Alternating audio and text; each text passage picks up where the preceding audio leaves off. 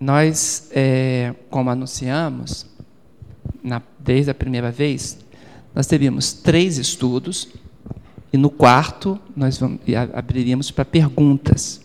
E é isso que nós vamos revisar nesse, nesse quarto estudo. Nós vamos abrir simplesmente para perguntas. Mas eu quero apenas apresentar um, uma espécie de um resumozinho bem rápido. E então as perguntas serão abertas. Se pudesse, o irmão do áudio, disponibilizar os microfones, já tem um ali, né? Aí a gente fica bem tranquilo. Então, vamos colocar aqui só para a gente discernir. Né? Estamos trabalhando escatologia nas quartas-feiras, entendendo que Deus é infinito, criador, Deus de propósito imutável, assim que nós iniciamos. Percebemos pelo texto de, de Atos 17, que foi o norte do trabalho da primeira, primeira quarta-feira, né? que o Deus que fez o mundo, tudo que nele existe, sendo Senhor do céu e da terra, não habita em santuários feitos por mãos humanas, nem é servido por mãos humanas como se de alguma coisa precisasse, pois ele mesmo é quem a todos dá vida, respiração e tudo mais. Então, nesse contexto, um Deus que é criador, que tem poder de realizar todas as coisas e que tem um plano, um curso na história para a humanidade, a partir dessa benção que nós iniciamos nosso trabalho.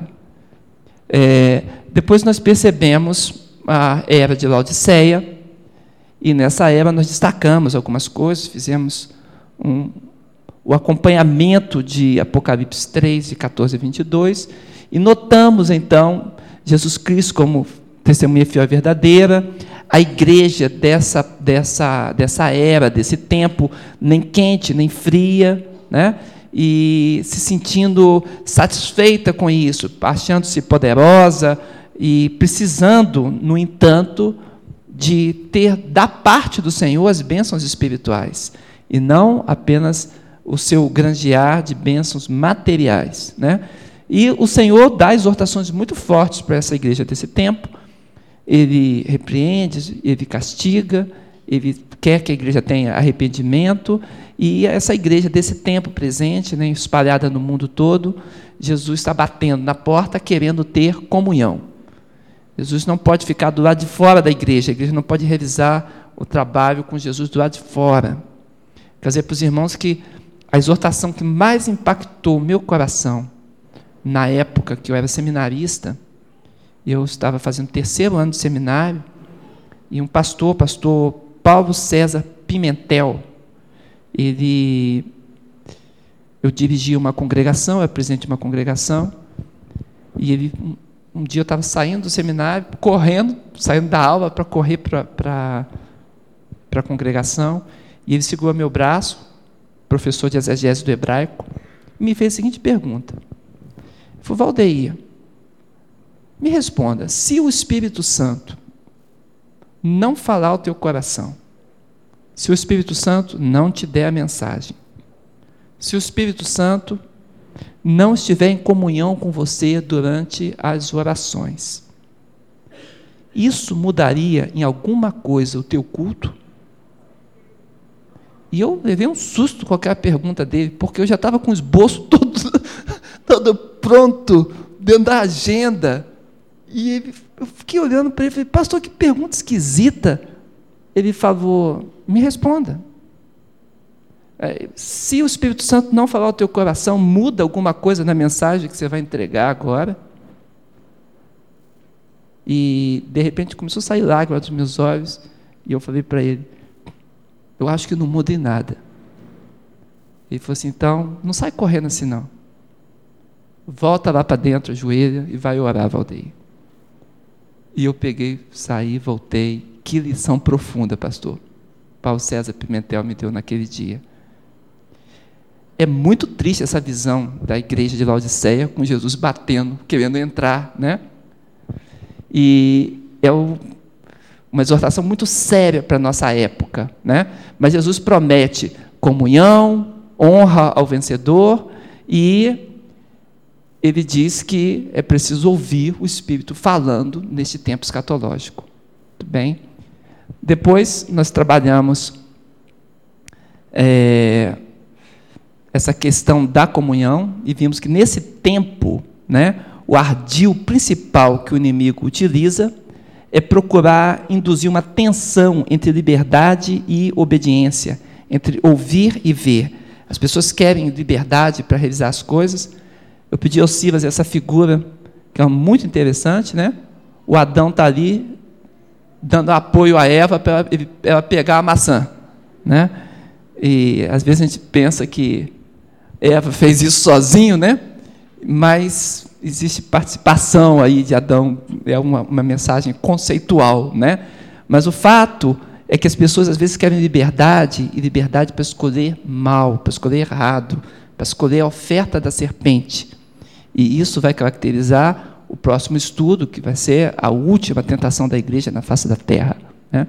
E seguindo, é, nós trabalhamos então essa questão que a fé não é apenas um assentimento intelectual a um dogma, né? Porque até os demônios creem e tremem, mas eles creem não na obediência, porque a Bíblia relaciona o ouvir, o ter fé com obedecer, entender e obedecer. E por isso, assim nós preparamos esse terreno para o próximo estudo, como vamos caracterizar essa última tentação do tempo escatológico antes da manifestação do anticristo. Né? E é isso aí. Né? Um resumo muito rápido, e aí vem as perguntas. Você tem pergunta? Eu gosto das fáceis. Se alguém tiver, por favor, levante a mão ou se dirija ao microfone. E vamos trabalhar. Pastor, só um esclarecimento a respeito da. Tem a teologia que apoia o pós-milenismo, o pré-milenismo. Só dá uma, uma geral para a gente nisso aí. Uhum. De fato, são, são muitas posições. Quero dizer para os irmãos que eu trabalho uma teologia chamada teologia da complexidade.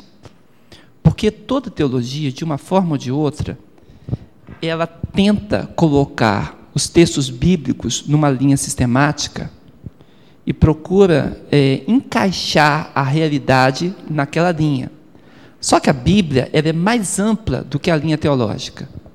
A teologia não consegue abraçar toda a Bíblia. A Bíblia é maior, a revelação é maior.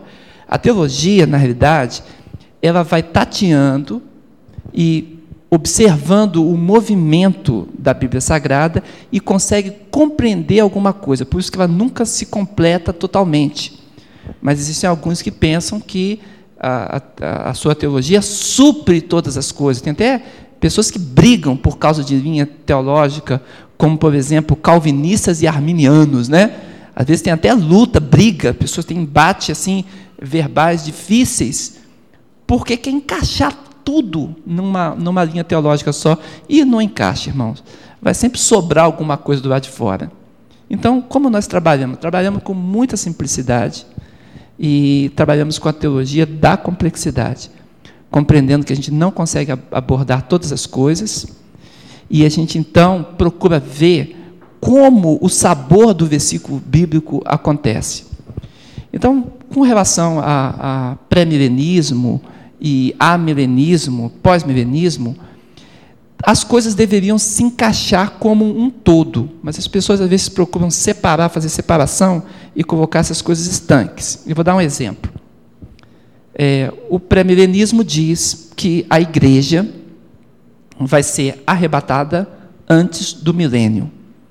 De fato, quando a gente olha dentro da Bíblia Sagrada, a gente percebe vários indícios que a igreja não vai passar o, o peso da grande tribulação. Porque essa grande tribulação, ela tem um objetivo, nós vamos estudar esse objetivo. Ela tem um objetivo de, de, fechar todas as oportunidades do ser humano.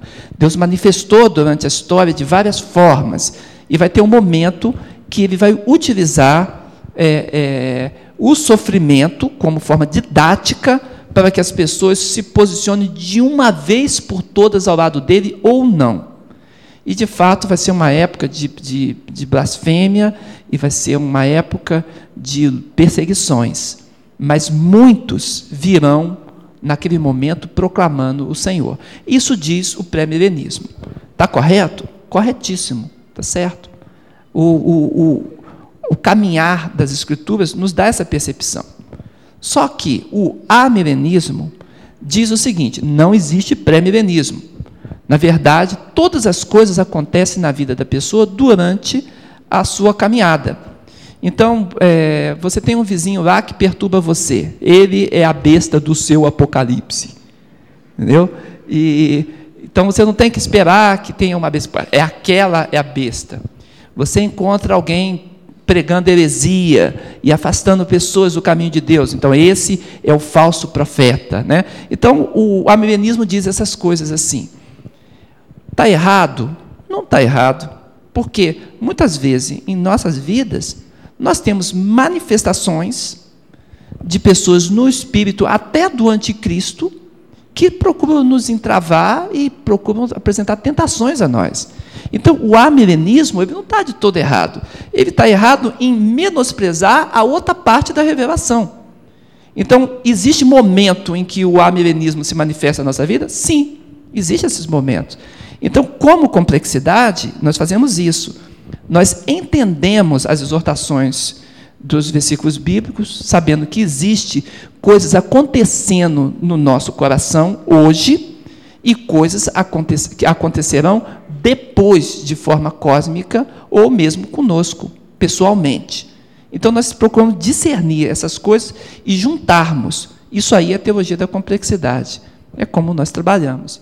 É uma forma simples, porém é uma forma em que a gente deixa o texto bíblico se manifestar e não uma linha filosófica ideológica guiando o texto bíblico. É assim que nós trabalhamos. Mais perguntas?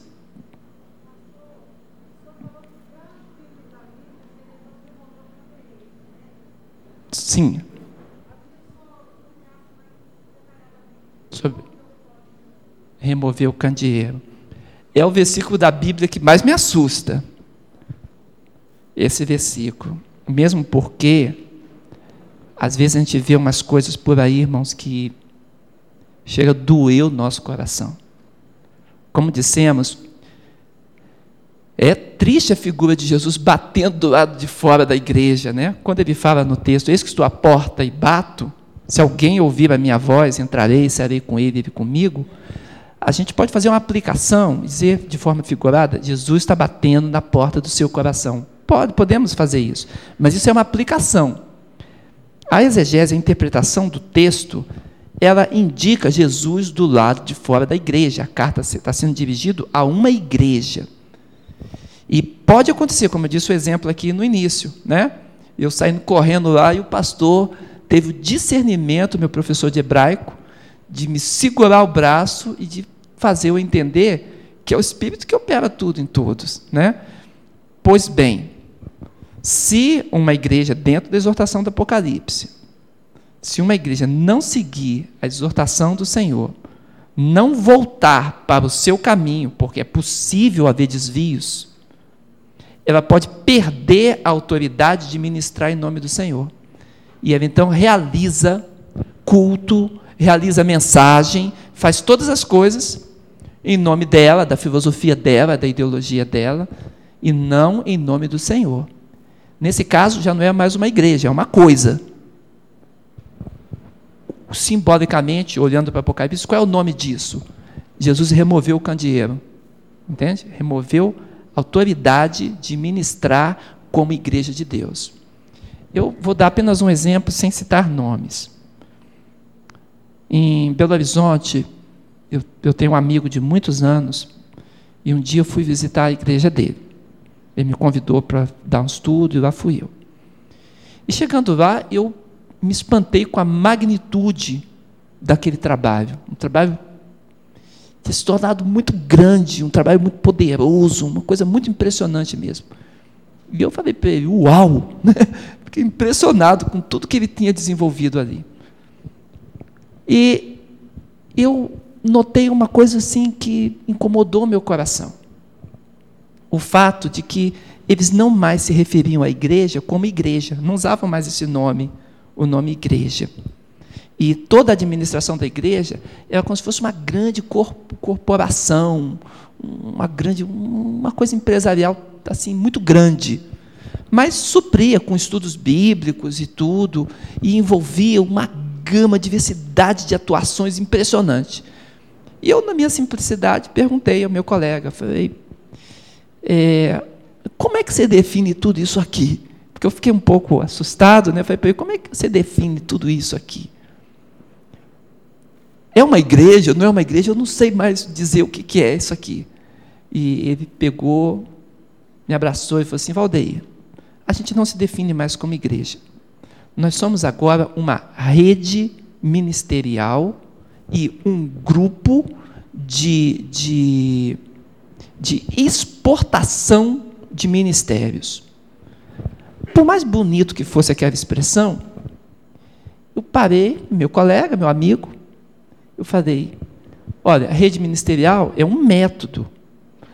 O método não pode se transformar na igreja. A rede ministerial é só um método que a gente pode usar, adaptar de acordo com realidades. Mas isso aqui é que é a rede?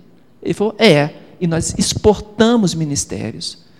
E diante daquela palavra, eu fiquei assim, sem conseguir entender muito, né? Falei, então, você, isso não é mais uma igreja? Falou, não dá mais para definir como igreja, é mais. Eu falei, bem, então eu tenho uma notícia difícil para você. Porque a Bíblia diz que as portas do inferno não prevalecerão contra quem? Contra a igreja. Se você, na sua visão e tudo, está revisando um, uma obra que não seja igreja, você vai ficar numa situação desfavorável na luta contra o mal. Então, a minha sugestão é se você se tornou uma para-eclesiástica, que você tenha o apoio de uma igreja. Você seja vinculado a uma igreja. Porque se você não estiver submisso a uma igreja, olha, você está sozinho na luta contra o mal. Vai ser muito mais difícil você realizar isso e é muito capaz de você levar uma surra. E ele brincou comigo e tudo, e que no trabalho dele, um trabalho muito bonito e tudo, mas não fez muito caso da minha palavra, não. Mas eu, eu penso que, é, em algumas ocasiões, isso pode ocorrer. Vai perdendo a visão, perdendo a visão, a visão. O que é isso? É uma coisa.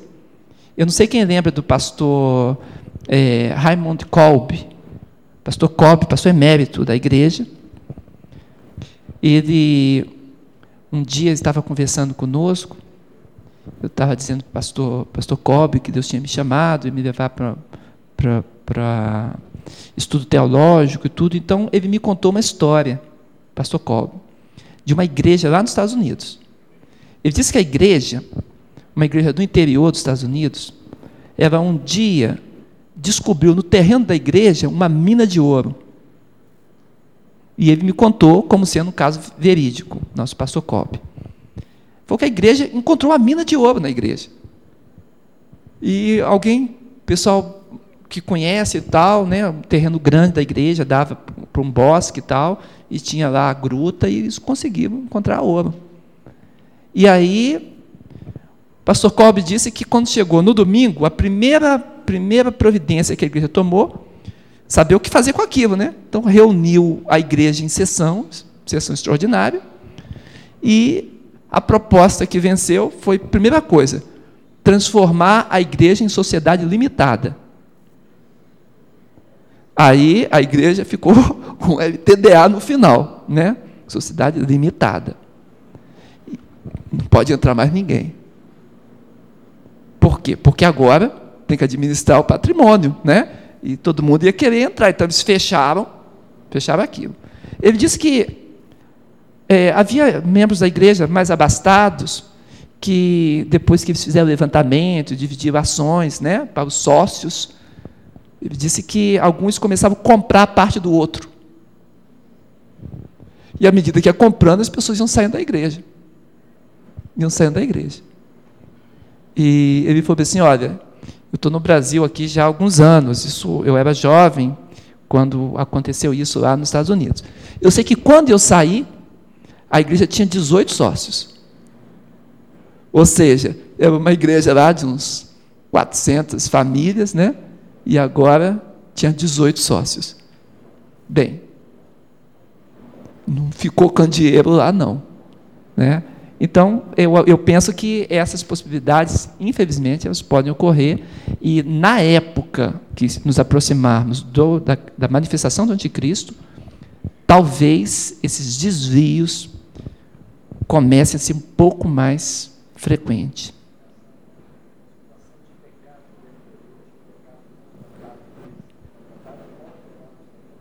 É, pastor, pastor Mateus está dizendo que conhece, inclusive, casos né, que o pecado não tratado dentro da igreja pode levar a isso. Eu conheço igrejas em São Paulo que, que, no final das contas, também só sobrou dois membros. Igreja grande, lá perto do Jaguaré, aqueles cantos, conhece? Foi engraçado passar em frente à igreja no Brasil, não estou falando de Europa, não, no Brasil e ver a placa lá. É, Vende-se é, é, é, grande salão, ideal para conferência, não sei o que, sabe? É o templo. O templo. Então, tem situações assim. Pecado pode levar a coisas terríveis. Né? Muito bem, tem mais alguma pergunta? Pois não? Eli, ajuda um pouco. Muito obrigado.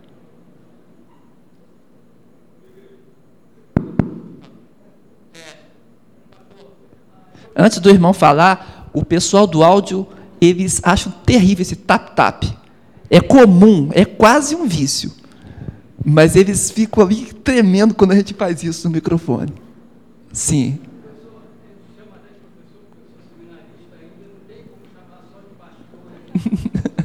professor. Pois mais não. pertinho um pouquinho, né? Pois é. Ah, eu gostaria que o, o, pastor falasse um pouquinho desse termo, ao anjo da igreja.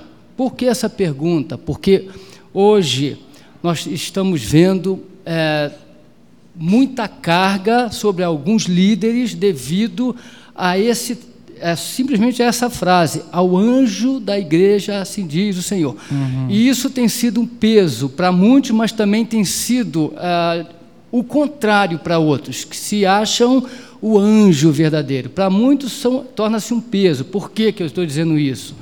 Muitos é, são taxados como anjo e dentro dessa, dessa, é, desse pensamento, eles, na verdade, é, não pode falhar.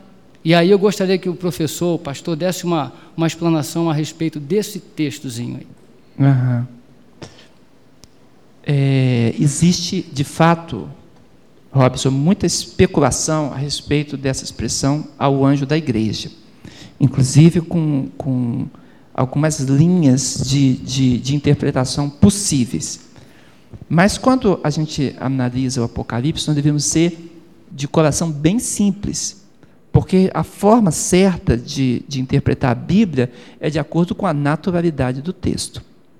Então, por quanto a expressão seja uma expressão é, que nos, dá, nos traz um certo mistério, de fato, o anjo da igreja é aquele mensageiro que recebe da parte de Deus a mensagem para entregar. Então, está se referindo aos pastores, de fato.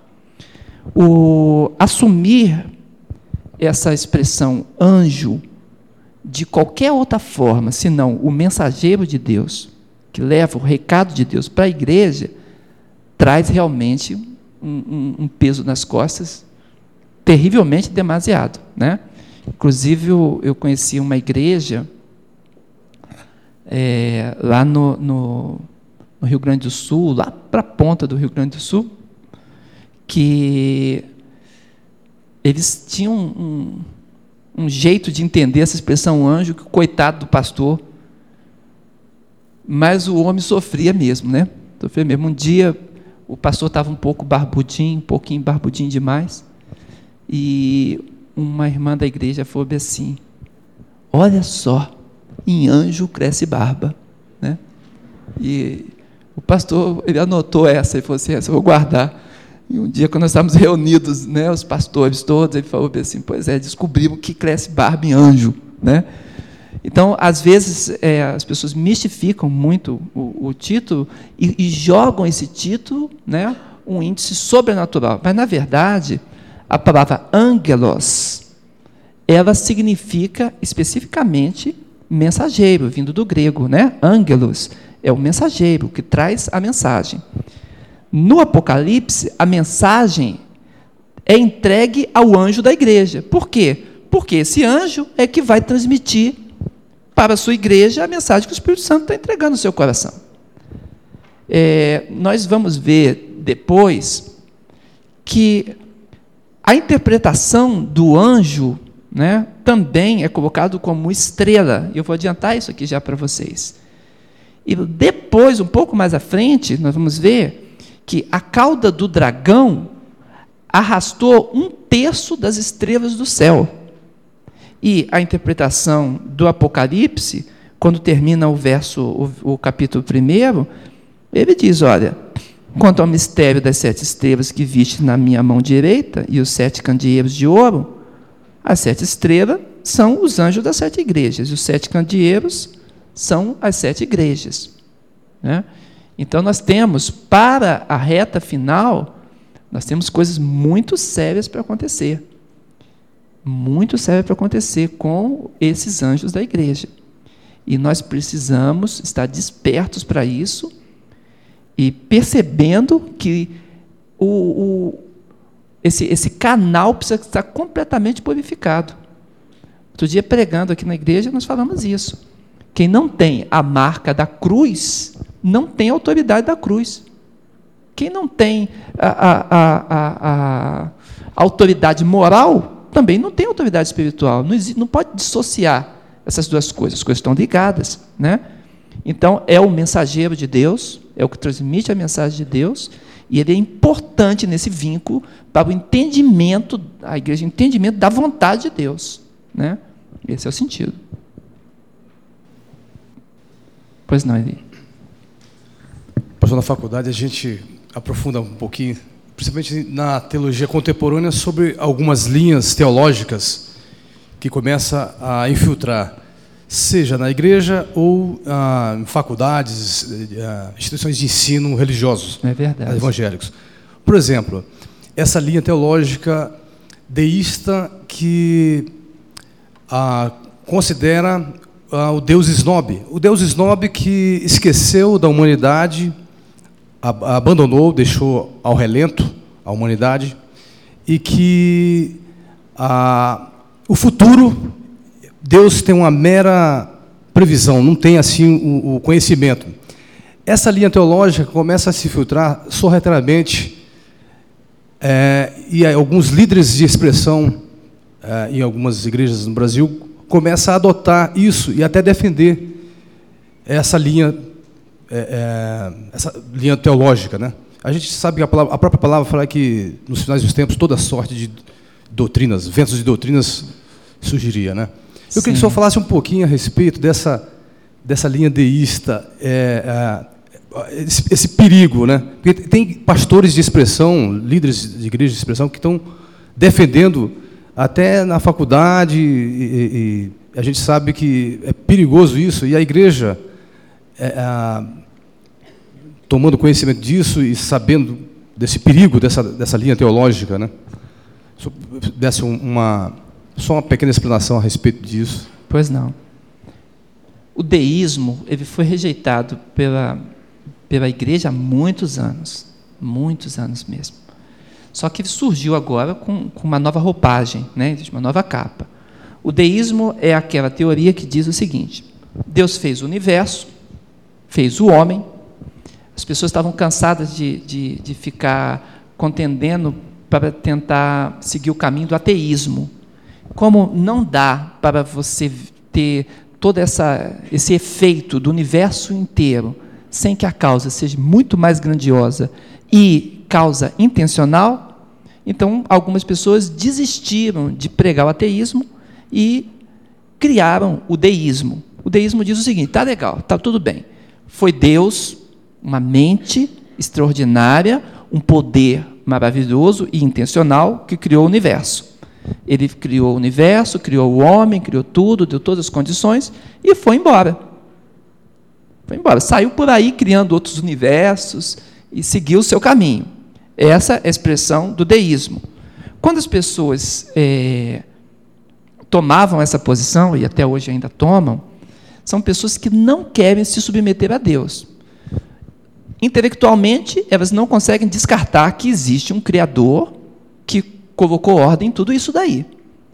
Mas eles não querem ter relacionamento com esse Criador. Então, a, a sugestão é o seguinte: eu, eu não tenho acesso ao Criador. Ele seguiu o seu caminho e agora eu preciso achar o meu. E aí cada um segue na sua linha, é um, um, um pragmatismo, né? E tenta seguir da melhor forma possível, sem pensar em juízo, sem implicação de juízo. Aí, houve reação da igreja, e a igreja, claro, descartou isso. Atualmente, o deísmo surgiu com uma outra roupagem. O nome da teologia é a teologia do progresso. O que, que a teologia do progresso diz nessa nova roupagem? Ela diz que Deus colocou todas as coisas para seguir o seu caminho, mas que o homem ele às vezes vai descambando desse caminho, vai saindo, vai patinando um pouco para o lado. E a humanidade, então, ela precisa de ser arranjada para voltar para o caminho. Só que nesse pensamento, eles creem que, é, que Deus não sabe o que vai acontecer, no que vai dar. Ora, irmãos, um Deus que não sabe onde vai dar a coisa, não é o Deus da Bíblia. Mas essas pessoas pregam isso. Então, eles. É, eu não sei se alguém já viu filme de ficção científica aqui, que tem assim, é, várias realidades, vários futuros possíveis. Né? Se acontecer isso, o futuro é esse. Se acontecer, é futuro. Então, eles pensam mais ou menos assim: que existem várias possibilidades de futuro, várias possibilidades de porvir, e aí Deus então escolhe uma dessas linhas e tenta colocar a coisa para ela seguir o final, tem algum fechamento no final, mas sem a, a, a, o entendimento de juízo, né?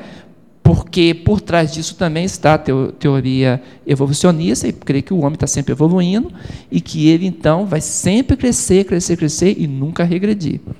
Bem, é bonito, entendeu? Poético e falso. Entendeu? Isso não, não leva a absolutamente nada, porque a Bíblia mostra um Deus completamente soberano. Nós começamos com, com isso, exatamente para a gente pautar o nosso caminho, foi a nossa primeira abordagem, né? que Deus é completamente soberano, sabe muito bem o que ele está fazendo, Deus não faz testes, Deus não fica testando realidades, vendo qual é a melhor forma, Ele está acima de tudo isso, porque Ele é o, é o supremo e poderoso Deus. Então Deus não tem mais o que evoluir, nessa linha lá tem. Ele evolui e tudo mais. Então, a Bíblia apresenta um Deus que sabe todas as coisas, que tem um plano para o universo. E esse plano está delineado conforme ele determinou no princípio. Aí nós temos aquelas cláusulas da Bíblia, né? Jesus é o cordeiro antes da fundação do mundo, não é? É, Pai, manifesta aquele amor que o Senhor tem dado antes da fundação do mundo. Né? Então nós vemos Deus falando: olha, eu não anunciei desde o princípio que outro Deus vocês conhecem, que tenha falado na antiguidade e as coisas. Então, todas essas coisas que Deus fala está mostrando que essa linha é uma linha antibíblica. Ela não faz parte da Bíblia, está divorciada da Escritura. Agora, infelizmente, por causa de um, um intelectualismo frívolo, nós vemos alguns líderes de fato se desviando e caindo nessa nessa assertiva aí. Só que, irmãos, não vai sair teologia evangélica, nem teologia. Na realidade, sai uma filosofia da religião e não uma teologia. Não é um entendimento sobre Deus, vontade de Deus, pessoa de Deus, obra de Deus. Isso é teologia. O que sai é uma filosofia da religião, né? um pensar sobre Deus com hipóteses né, levantadas, questionamento das causas últimas do que será possível. Isso aí é outro ramo. Mais ou menos, Eli? Pois não? Para o microfone, que aí abençoa todo mundo. Irmão, eu não sei se eu vou saber é, fazer direito a pergunta, mas assim, é, se realmente a uhum. gente for arrebatado, a igreja vai embora e todo mundo vai ficar aqui. Uhum. As pessoas que não aceitaram a Cristo. Isso. Alguém vai pregar para essas pessoas. Isso. O Espírito Santo provavelmente não vai mais estar aqui. E como é que vai ser o convencimento? Como é que essas pessoas vão. Elas vão ter salvação? Elas vão Uhum. Vão morar com a gente depois? tipo assim, não sei. Sim, pergunta muito boa. Nós vamos ter um estudo só sobre arrebatamento. Estamos chegando lá. É, é breve, ok? Mas vamos adiantar. É, algumas pessoas creem que quando acontecer o arrebatamento, que o Espírito Santo vai junto com a igreja.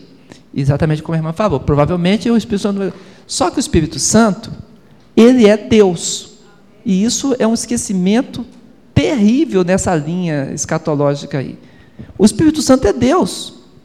Ou seja, ele tem todos os atributos de Deus, é uma pessoa da Trindade. E um dos atributos dele é onisciência e onipresença. Eu não posso retirar a presença do Espírito Santo de canto nenhum do universo. Ele está presente em todo o universo, está ciente de todas as coisas. E a obra do convencimento é o trabalho dele, né? é o ofício dele. Então, é ele que convence do pecado, da justiça e do juízo. Então, algumas pessoas não conseguem casar né, esse, esse convencimento do pecado sem o Espírito Santo aqui. Só que, na teoria, querem tirar o Espírito Santo, então uma coisa não encaixa com a outra. Então, quer um conselho? Não tire o Espírito Santo daqui. Amém? Deixa o Espírito Santo sossegado e ele vai fazer a ação dele, a ação nos últimos tempos terá determinadas ênfases conforme a palavra mostrará, mas não, não é possível nós suprimirmos qualquer canto do universo do, do conhecimento e da presença de Deus. E o Espírito Santo é Deus. Amém? E quanto ao arrebatamento, né, provavelmente não, não, vamos mesmo. Amém? Vamos ser arrebatados com o Senhor. E isso é muito claro. Deus, Jesus convocou com, muita fortificação isso, nós vamos perceber isso. Amém? Muito bem, graças a Deus. O Senhor diz-me assim: quem tem ouvidos, ouça o que o Espírito diz às igrejas. Pastor, só uma, uma última pergunta, talvez. Ah, então não vou fechar não, tá fechando aqui. Tá bom. Sim. É, pensando na, na, premissa de que Deus é todo poderoso e pode fazer o que bem entender, como a gente viu no primeiro, no primeiro estudo, é uma dúvida que, que assola a mim e ao resto do mundo é Sim. pensar em relação assim a coexistência entre livre-arbítrio e predestinação. Seria uma, vamos pensar assim, posso, posso pensar assim, Sim. um círculo maior e um círculo menor, o meu livre-arbítrio está dentro de, um, de, uma predestinação?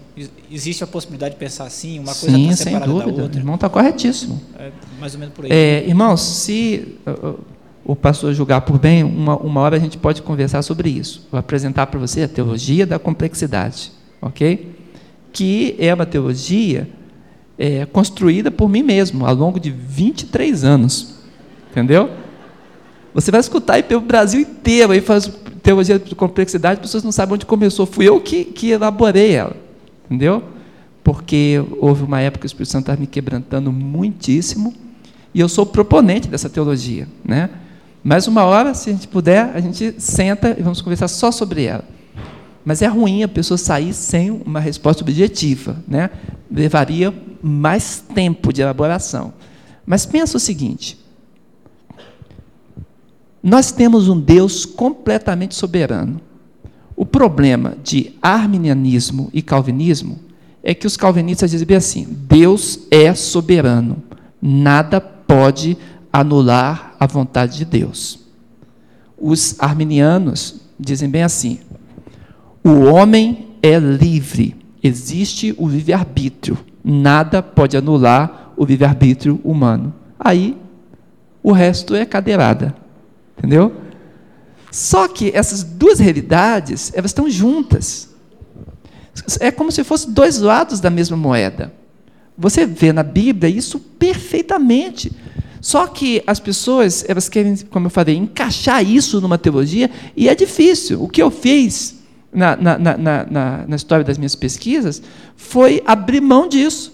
Eu falei, Senhor, eu não quero ficar seguindo é, é, é, um, uma filosofia e encaixar a Bíblia na filosofia. Não quero fazer isso. Eu quero que a Bíblia se manifeste. E você não pode fugir das consequências. Então, a Bíblia diz a respeito do livre-arbítrio? Sim, com toda certeza. A Bíblia fala da soberania de Deus? Sim. São duas realidades, mas onde é que isso se completa? Oh, em Deus. Só em Deus. Nós somos muito pequenos para enxergarmos tudo isso. E a gente tem que assumir isso. Sou pequeno, não consigo enxergar toda essa realidade. Agora, que elas são complementares? São complementares. Porque o próprio Deus é que decretou o livre-arbítrio.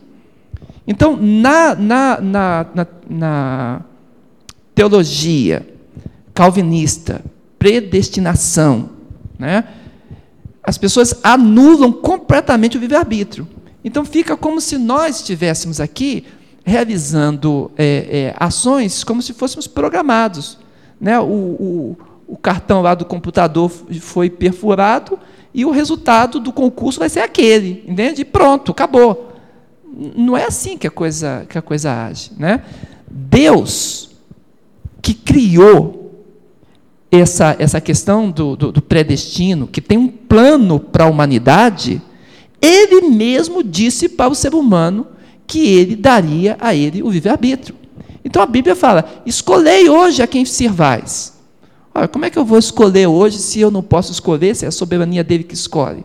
Alguns falam assim: ah, existe gente predestinada para a perdição e predestinada para a salvação. Ué, então não tem escolha. Mas Deus mandou: escolhei hoje a quem servais. A palavra do Senhor diz bem assim: Eis que coloco diante de vós a bênção e a maldição. Escolhei, pois, a bênção, para que vivais vós os vossos filhos. O Senhor está mandando a gente escolher. O que, que é isso? Está dando um arbítrio livre. Escolha. Quando você chega na, no, no Apocalipse e você começa a perceber que existe um juízo final, e você vai trabalhar isso, e trabalha também em Mateus 24, e você vai juntar isso aí, você vê que o juízo de Deus será sobre as escolhas que nós fizemos nessa vida e as ações que praticamos por meio do corpo.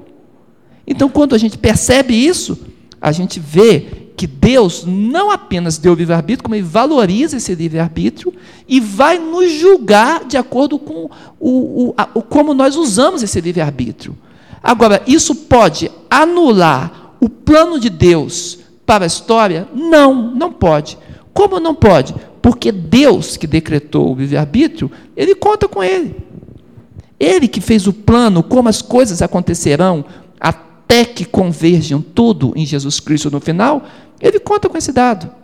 Nós, às vezes, para a nossa pequenez, nós temos dificuldade em fazer isso.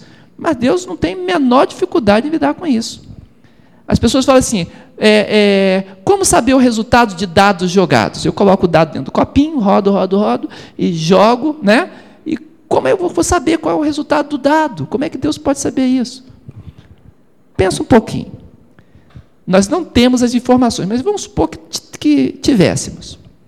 Que eu coloque os dados dentro do copo, tenha a dimensão do copo, entendeu?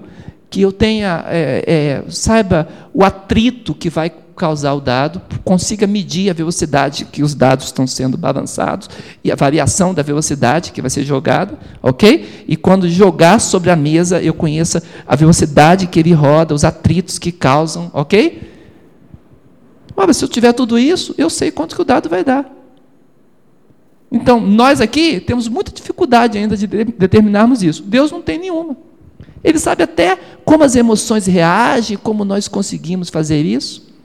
Aquele grande é, pensador, filósofo e escritor de ficção científica, o Isaac Asimov, ele chamou isso aí de, de psicohistória. Né?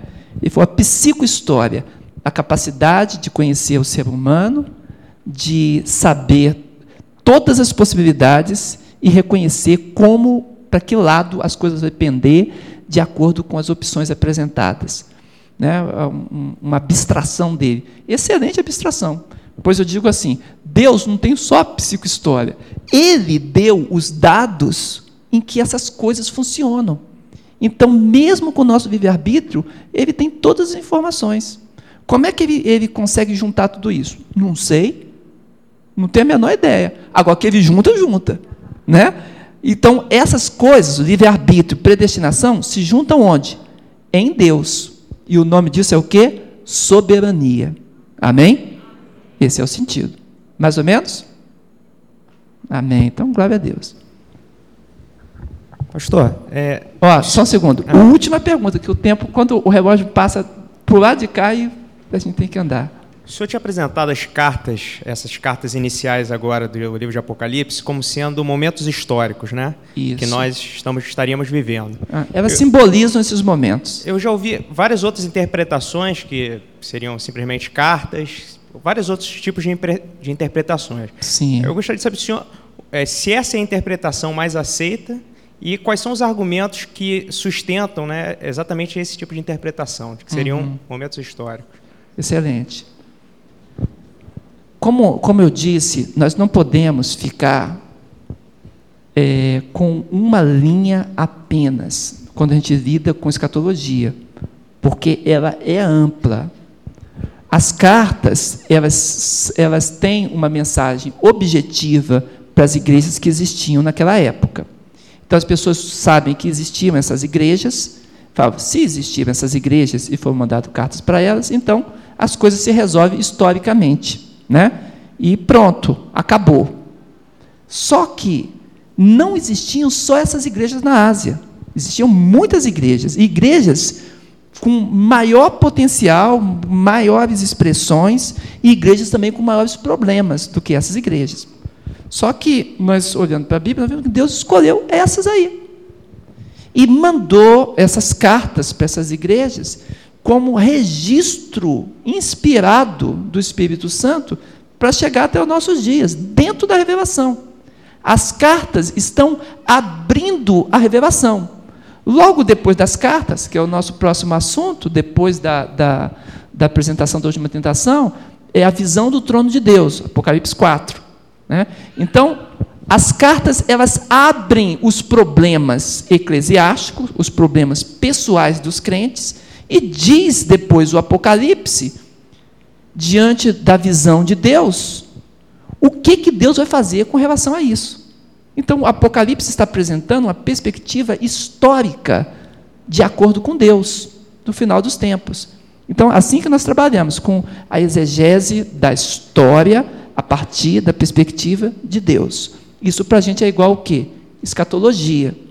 Então, essas cartas que eram para igrejas objetivas, falavam ao coração de, de pessoas objetivas, mas foram colocadas dentro da, da, revelação bíblica num lugar muito privilegiado, compreende? Num lugar muito estratégico.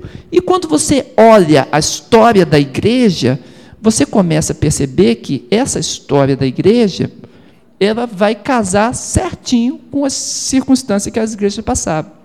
Então, eu digo assim, é, essas cartas, elas simbolizam, entende? Esses períodos simbolizam. Como elas simbolizam, e isso é forte dentro da revelação, cabe a nós observarmos qual seria o nosso período. E o nosso período vai ser exatamente esse último, que está encaixando certinho com esse tempo que nós vivemos, em que as coisas são tudo mais ou menos e misturadas, verdades amalgamadas. Nós vamos ver depois quando falarmos de de, da, da, filosofia desse tempo, né? quando falarmos de Hegel, falarmos de Kierkegaard, e falarmos por que, que as pessoas hoje creem na, na realidade como relativa, vamos mostrar que isso está dentro da era de Laodiceia. Então, tudo isso, essa, essa expressão, ela nos ajuda a entender os tempos, ok? Mas não está divorciado das igrejas objetivas lá, não. Então, dentro dos estudos escatológicos, nós temos as duas linhas. E eu creio, novamente, nessa complexidade. Acho que as duas coisas estão bem interligadas. Né? Tem, tem é, é, um caráter importante e firme nessa interpretação. Amém? Amém. É, eu sempre tento acabar oito horas ali, ou oito e três. Né?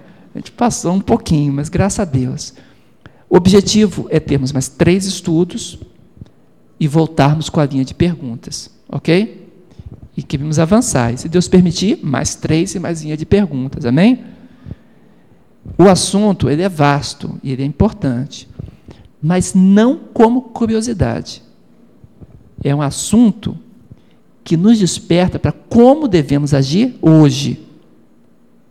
A, a, a, escatologia surgiu na Bíblia assim.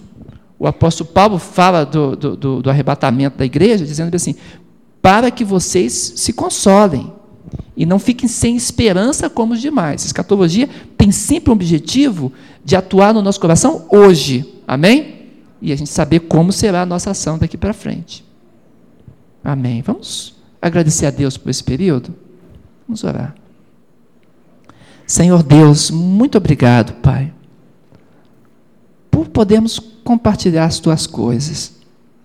Eu agradeço, Pai amado, os meus irmãos, com perguntas tão inteligentes, Senhor, com questionamentos tão próprios.